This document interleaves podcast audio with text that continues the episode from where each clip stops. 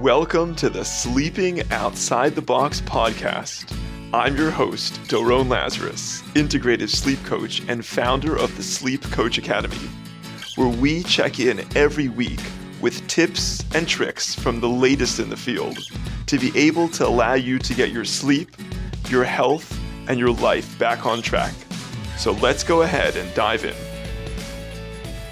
I wanted to start off today by speaking about the melatonin supplement craze that's going on in the country.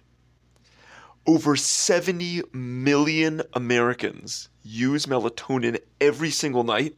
That's 27% of the adult population, totaling it in the US alone to over a $2 billion industry. So, the million, or if not billion dollar question that we're going to start off with is should you be taking melatonin? And I think just like anything within the sleep world, it really depends. If your insomnia is coming from a place of anxiety, I would not recommend taking melatonin. While melatonin is going to make you drowsy, it's not necessarily going to take care of your issues. And so, too, if you have a behavioral issue, if let's say you're chronically addicted to your phone or online gambling, and you're trying to use melatonin as a way to override that and get to sleep at crazy hours, I don't think you're doing yourself any justice. If someone does need melatonin, there are ways to check if they are melatonin deficient, and from there, you can decide do I want to take oral melatonin? Perhaps I need to adjust my light, my circadian rhythm, my food, make sure I'm getting enough protein and L-tryptophan. There are so many questions that I would ask my clients before we just throw, mel- throw melatonin at the situation, especially when it comes with kids and teenagers. I think we all know that teenagers have notoriously nocturnal sleep cycles, and melatonin is not always the answer. Now, sometimes it is. I'm not saying there's never a place for melatonin, but to just throw melatonin in a situation, kid can't fall asleep, here, take a Melachew. Or for the teenager, hey, I'm up till two in the morning, can't fall asleep because of who knows what, let me take melatonin and that'll help me. I really don't think you're doing the situation any justice. Question number three I get all the time What are the side effects that I should be worried about with melatonin? Now, it's true, melatonin is considered amongst the safer of the supplements. It's interesting to note that while in America you can buy it almost anywhere at any pharmacy, drugstore, or supermarket, in other countries like the UK, it is a highly controlled substance and you can't even get it from a regular doctor. You have to go to a psychiatrist or neurologist who would prescribe melatonin for you. So it's interesting to see how different countries have different perspectives, but generally, melatonin is considered more natural and safe than other sleeping pills that are out there. But it should be noted, I see this with my clients all the time, there are side effects that you should look out for. For some people, it has a rebound opposite effect. In fact, they sleep worse with melatonin. Many people have vivid dreams or they'll wake up feeling exhausted or irritable. Now, I'm not to say that the side effects should dissuade you because if you do need melatonin, it can be helpful. And there are ways of limiting those side effects. And that goes into another question what time should you take it and at what dose?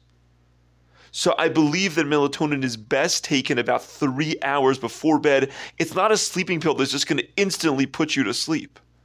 If you want your bedtime to be at, let's say, 11 p.m., I will recommend taking your melatonin dose at 8 and whatever time you're looking to go to bed, not to take it 10 minutes before, but to allow it to come into your system naturally and allow it to help your body get tired and to fall asleep when it's ready.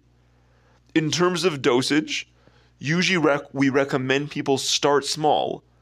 It's not like more is better with melatonin. Sometimes the smaller dose can A, limit the side effects, and B, be more effective for the person. So I would start with half a milligram, if not a full milligram, and potentially you can go up to three or five. I really haven't seen any success higher than that, although individual results will vary.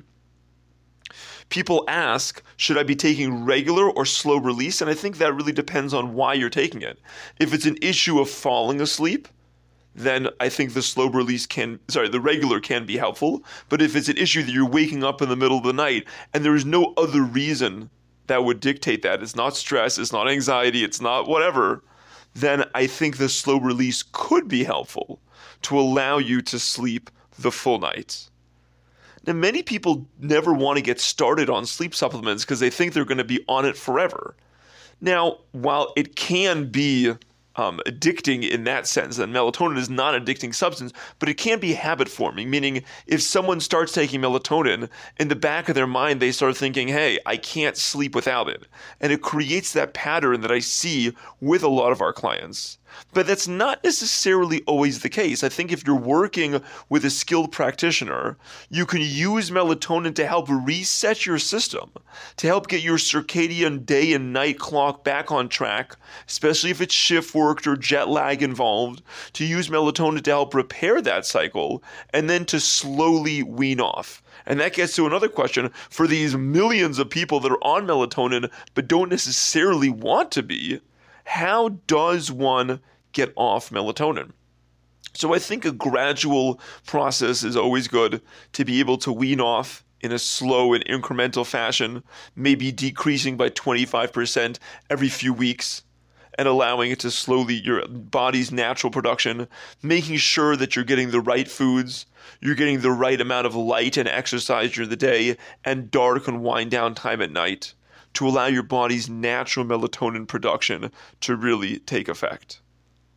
Sometimes people ask me, does it de- uh, deplete your natural melatonin production? And the answer is no. That is a myth that taking oral melatonin will deplete your body's own production. While I don't believe that melatonin is always always the answer, because if you don't need it, don't take it. But I don't think you have to be worried that it's going to deplete your body's natural production. It can create, like I said, that psychological dependence, but in terms of a chem- chemical dependence, your pineal gland will still produce the amount of melatonin that it normally does. And that's it for today. Those are some of the common questions that I get by melatonin. This has been Doron Lazarus with the Sleeping Outside the Box podcast. If you're interested in learning more about how to solve your sleep issues once and for all, or to become an integrative sleep coach and help those around you, go ahead and check out our website at sleepcoachacademy.org. There you can learn more details and fill in an application if you're interested in any of our services. Sleep well, and we look forward to seeing you in the next edition